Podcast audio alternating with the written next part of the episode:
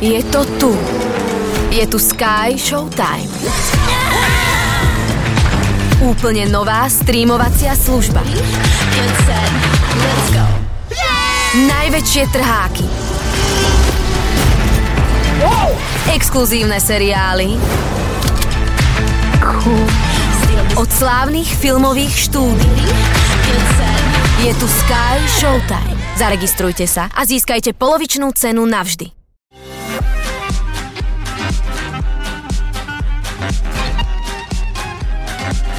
O týždeň si pripomenieme 5 rokov od vraždy Jana Kuciaka a Martiny Kušnírovej. V jednej z množstva Kočnerových káuz nastal výrazný posun. Zmerodina navrhuje návrat do doby kešu. O týchto témach sa dnes o niečo vážnejšie budeme rozprávať so Zuzanou Petkovou, riaditeľkou nadácie Zastavme korupciu. Zuzana, vitaj. Ahoj. Pred piatimi rokmi Slovenskom otriasla správa, že našli zavraždeného novinára so snúbenicou. Motívom bola jeho práca. Udalosť vyvolala protesty za slušné Slovensko, pád vlády a po voľbách prišla protikorupčná vláda. Samotnú vraždu sa síce podarilo vyšetriť, no údajný objednávateľ zatiaľ odsúdený nie je. Tak e, začneme od konca, 5 rokov to nie je málo. E, trvá podľa teba ten súd s Kočnerom a Žužovou neprimerane dlho? Kedy by sa mohol konečne skončiť? Tak 5 rokov je určite veľa, hlavne pre Janových a Martininých rodičov a ich blízky, ktorí čakajú na spravodlivosť. Je to ako otvorená rana, s ktorou žiješ 5 rokov a lekár ju nezašije. Ale keď som si tak pozerala na Slovensku, to nie je nič také výnimočné. Priemerná dĺžka konania v trestných veciach na špecializovaných trestných súdoch aj okresných súdoch je viac ako 6 rokov. Mm. A na tom špecializovanom súde, čo je aj tento prípad, je vždy to dokazovanie dlhšie, lebo ide o úkladné vraždy, nejde o nejaké zločiny e, zvášne, ktoré prejednávajú okresné súdy alebo súdy na nižších úrovniach. No a kedy môžeme očakávať rozsudok, tak e, na 21. apríla a 24. apríla, tuším, sú naplánované najbližšie pojednávania. E, domnievam sa, že to dokazovanie na súde je pomaly e, v takých konečných fázach, ešte sú tam nejaké, nejaké úkony, nejaké uh, dôkazy sa majú vykonať, ale možno koncom toho apríla alebo v máji uh, na tom špecializovanom trestnom súde záznie opäť rozsudok. Ale hovoríme teda o roku 2023, apríl 2023. Áno. Hm. A ako čaká, že ten súd skončí? Bude to už právoplatný verdikt, alebo si myslíš, že sa to bude ďalej naťahovať? Ťažko predpovedať, ani by som si to netrúfla. Samozrejme, každá zo strán môže podať ešte odvolanie na najvyšší súd, tak ako to bolo vlastne predtým, keď špecializovaný trestný súd neodsúdil Mariana Kočnára a Alnu Žužovú, ale najvyšší súd sa vlastne nestotožnil s týmto rozsudkom, zrušil to a vrátil to späť na dokazovanie. A vieme si tak ešte Zúska pripomenúť, lebo um, podľa mňa sa to na to tak zabudlo, že prečo, sa vlast, pre, prečo vlastne skončil posledný ten verdikt tak, ako skončil? Práve preto, že sudcovi Petrovi Paludovi, ktorý vlastne predsedal tomu senátu na Najvyššiemu súdu, sa zdalo, že špecializovaný trestný súd sa nevysporiadal so všetkými dôkazmi dobre, že mhm. ich dôsledne nepreveril Napríklad, ako sa bavíme o tých, o tých správach a o ich právom význame. Najmä ide o tú komunikáciu medzi e, Žužovou a medzi Kočnerom cez trému, kde si oni e, posielali také odkazy o tom, že vlastne Žužova napísala v deň vraždy, že sa jej snívalo, že jej vypadol zub. A vlastne súd má skúmať aj to, že či nešlo o nejakú metaforu, ktorou chceli zakryť pravý zmysel tej komunikácie. Vieme napríklad, že Kočner Žužovej poslal takú grafickú správu so smrtkou a s 50 práve 50 tisíc eur mala byť odmena za, za vykonanie tej vraždy pre, pre tých vykonávateľov, ktorí sú už aj odsúdení pre tých strelcov. Takisto tam bolo zvláštne, že časť rozsudku, kde sa uznávala vína tých vykonávateľov bola ako keby, že, že v tejto časti rozsudku, rozsudku sa svetkom verilo a v časti rozsudku, ktorý sa týkal Aleny Žužovej a Mariana Kočnera, tam vlastne sa tie výpovede skôr spochybňovali. Čiže bol taký rozporuplný ten pôvodný rozsudok. No vieme, že po vražde začala policia a prokuratúra e, pracovať naplno. Prečo to dovtedy nešlo?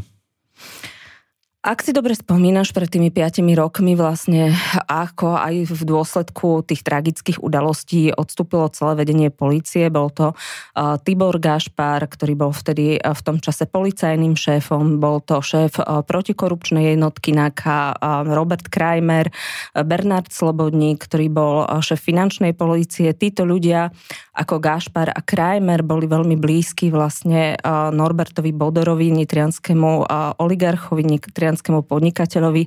Dnes sú obvinení, že tú políciu riadili spôsobom, ako keby riadili Boldorovú SROčku.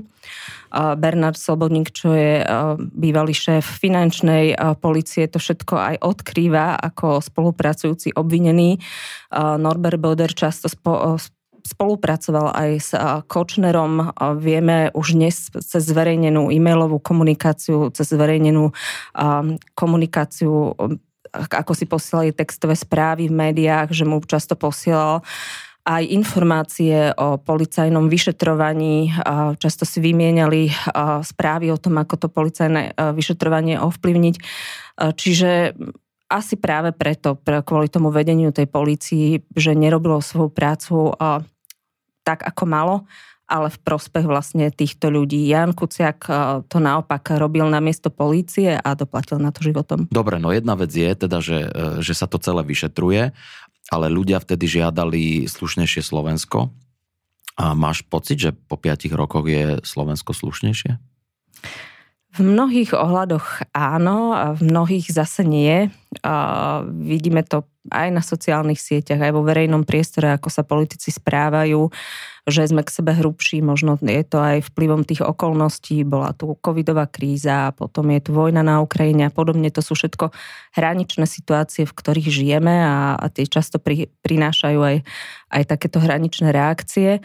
Mňa často mrzí a ide to proti tomu odkazu Jana a Martiny, že vlastne ľudia ako keby pomaly zabúdajú, v akom systéme sme tu žili a že často počúvam také, že veď nech sa možno aj vráti tá politická reprezentácia, ktorá mhm. bola symbolom nejakej korupcie, veď aj keď sa tu niečo nakradne, tak aspoň, aspoň budú vedieť, aspoň trošku riadiť ten štát. Čiže to ma tak mrzí, keď toto počúvam, pretože ako keby sme zabudli, v čom sme žili a čoho dôsledkom bola táto vražda. Kočnerovej kauze golfového areálu, na ktorú upozornil Ján Kuciak, nastal výrazný posun. Jeden z obvinených sa rozhodol spolupracovať s políciou a začal vypovedať. Polícia už ukončila vyšetrovanie a Kočnera aj s kumpánmi navrhne obžalovať. Celá vec sa tak čoskoro môže dostať na súd. Takže zasa Kočner, uh, koľko on má, prosím ťa, takýchto kauz? Dá sa to spočítať podľa, vôbec? Podľa nášho webu kauzy.sk, kde máme o, všetky také tie známe kauzy, ako vlastne v akom sú štádiu a máme ich opísané, je týchto mediálne známych Kočnerových kauz 11. A o čo išlo v tejto konkrétne, v tejto golfovej e, kauze? Dá sa to nejako zrozumiteľne opísať? V tejto golfovej kauze išlo o takú podivnú drážbu, kde sa vlastne drážil majetok firmy Velten.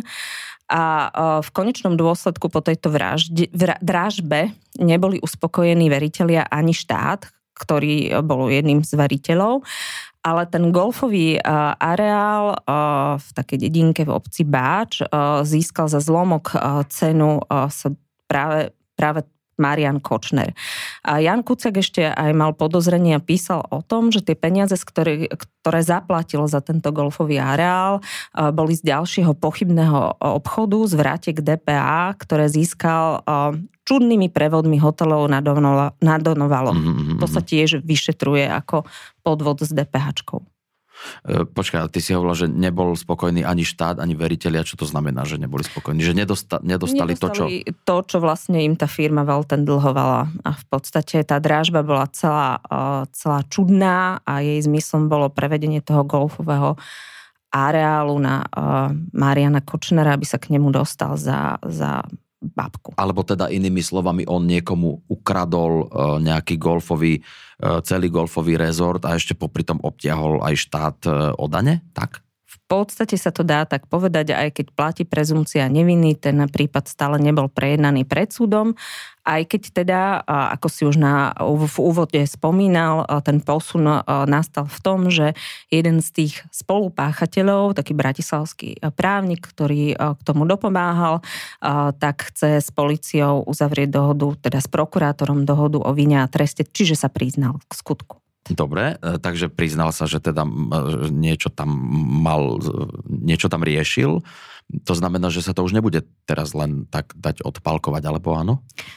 Je to veľmi silný dôkaz aj v neprospech ostatných, teda aj v neprospech Mariana Kočnara, keď tam vypovedá a svedčí. Čo presne hovorí, to nevieme, lebo to je predmetom vyšetrovacieho spisu, do ktorého teda nevidíme, ale podľa tých informácií, ktoré zverejnili Aktuality SK, tak tá výpoveď potvrdzuje vlastne podob- pôvodné podozrenia, o ktorých písal ešte Jan Kuciak. A aký trest môže Kočnera čakať, teda ak ho odsudia?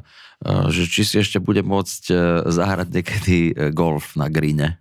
Vieme, že Marian Kočner je už odsudený za v zmenkovej kauze na 19 rokov, čiže minimálne ešte, ešte nejaký dlhší čas si v tom golfovom areáli nezahrá. Mm-hmm. A čo sa týka konkrétne tohto prípadu, tak tam je škoda bola spôsobená naozaj veľkého rozsahu, pretože v tých článkoch, čo som čítala, um, to spomínali, že tá škoda, ktorá vznikla, bola až, až takmer milión eur. Uh-huh. A to znamená, že tá sadzba je tam najvyššia a môže dostať za, za poškodzovanie veriteľa až 8 rokov. Dobre, a máme nejaký aj časový horizont, že kedy by toto vyšetrovanie malo prebehnúť a, a kedy by mohol byť aj nejaký súd prípadne? A keďže sa chystá obžaloba, tak predpokladám, že v najbližších mesiacoch by sme mohli vlastne vidieť túto kauzu aj priamo pred súdom. Neobmedzené platby v hotovosti pre všetkých podnikateľov. Nápad za všetky drobné prináša Sme rodina, ktorá chce právo na hotovosť dostať dokonca do ústavy. Obchádza tak 10 rokov platné pravidlo, že právnické osoby a podnikatelia nesmú platiť hotovosťou viac než 5000 eur a fyzickým osobám to štát zakazuje pri sumách nad 15 tisíc eur. Podľa odborníkov návrh vytvára priestor pre tieňovú ekonomiku a daňové úniky. No ale čo je na tom zlé, Zuzana, keby, podnikate, keby podnikatelia mohli platiť v hotovosti? Ako sa tu vytvára priestor e, pre podvody?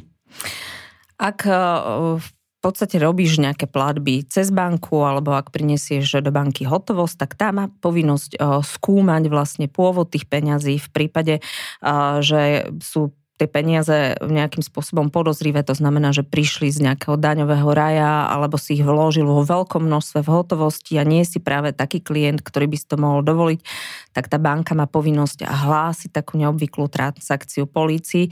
Čiže toto všetko sú mechanizmy, ktorými ty vieš zabrániť napríklad praniu špinavých peňazí. Keď sa obchoduje v keši, tak je tu väčší priestor minúť peniaze, ktoré získaš z nelegálnej činnosti, napríklad korupciou alebo predajom drog alebo nelegálnych zbraní a podobne. A takisto vlastne tieto peniaze nemusíš mať e, v účtovníctve, keď ich e, vlastne používaš e, v keši, tak obchádzaš také tie kontrolné nástroje, mechanizmy, ktoré štát má a je tu väčší priestor pre krátenie a neodvedenie dane. No dobre, a toto všetko pán Kolár nevie, alebo, alebo sa tvári, že to nevie? Toto všetko musí pán Kolár vedieť, mm-hmm. nielen preto, že je tvorca legislatívy a predseda Národnej rády a mal by mať prehľad o tom, že aké zákony e, by mali na Slovensku platiť, pretože sme súčasťou Európskej únie a vlastne musíme dodržiavať aj smernicu proti praniu špinavých peňazí ale vie to aj z predchádzajúceho svojho života a z praxe, pretože je tiež podnikateľom vlastní napríklad lyžiarske vleky. Takže uh, musí vedieť, že takýmto spôsobom sa dajú obchádzať uh, pravidlá, keď, uh, keď podnikatelia využívajú cash vo väčšej miere. No a prečo si myslí, že to chcú pretlačiť a, a rovno do ústavy?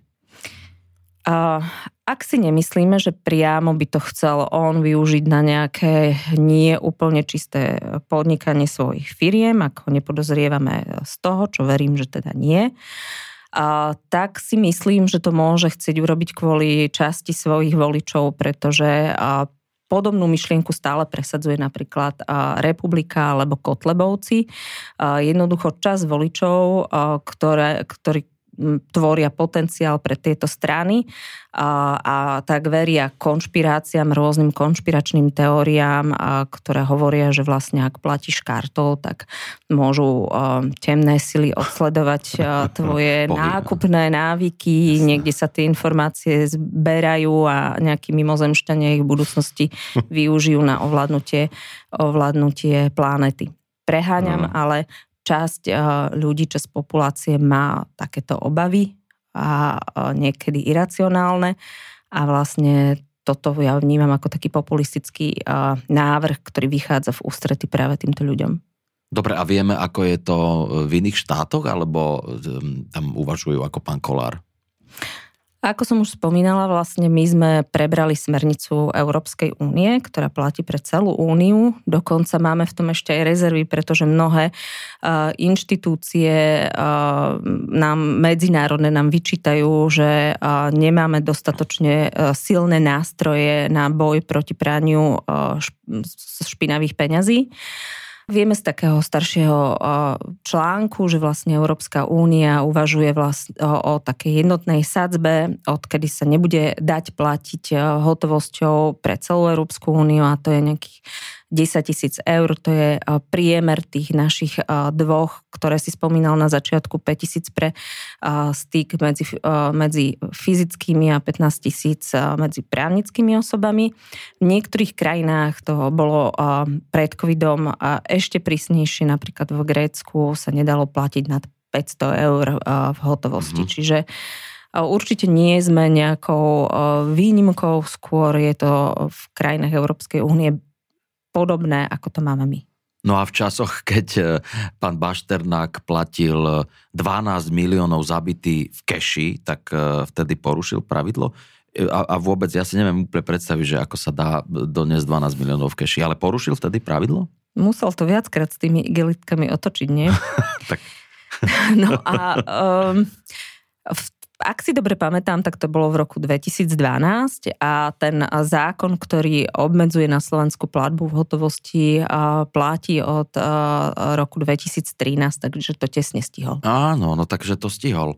No tak ak to prejde, tak budú takíto podnikatelia typu Bašternák určite šťastní, že sa to podarilo. Mhm, asi áno. No dobre, a podľa teba taký súkromný názor tvoj, Zuzka, myslíš, že sa to podarí? Ja verím, že napriek tomu, že sa schyluje k voľbám a že parlament je plný takýchto populistických návrhov, takže zvýťazí zdravý rozum a že toto neprejde. Napokon, keďže to chcú dať do ústavy, museli by mať ústavnú väčšinu a asi taká um, osvietenejšia časť parlamentu uh, im za to nezahlasuje. No dobre, tak končíme optimisticky. Nepodarí sa to. Budeme sa tešiť. Dobre, Zuzana, ďakujem pekne a uh, vy nás sledujte, ostaňte nám verní, pozerajte ďalej naše podcasty. Zuzana, ďakujem. Ďakujem ja.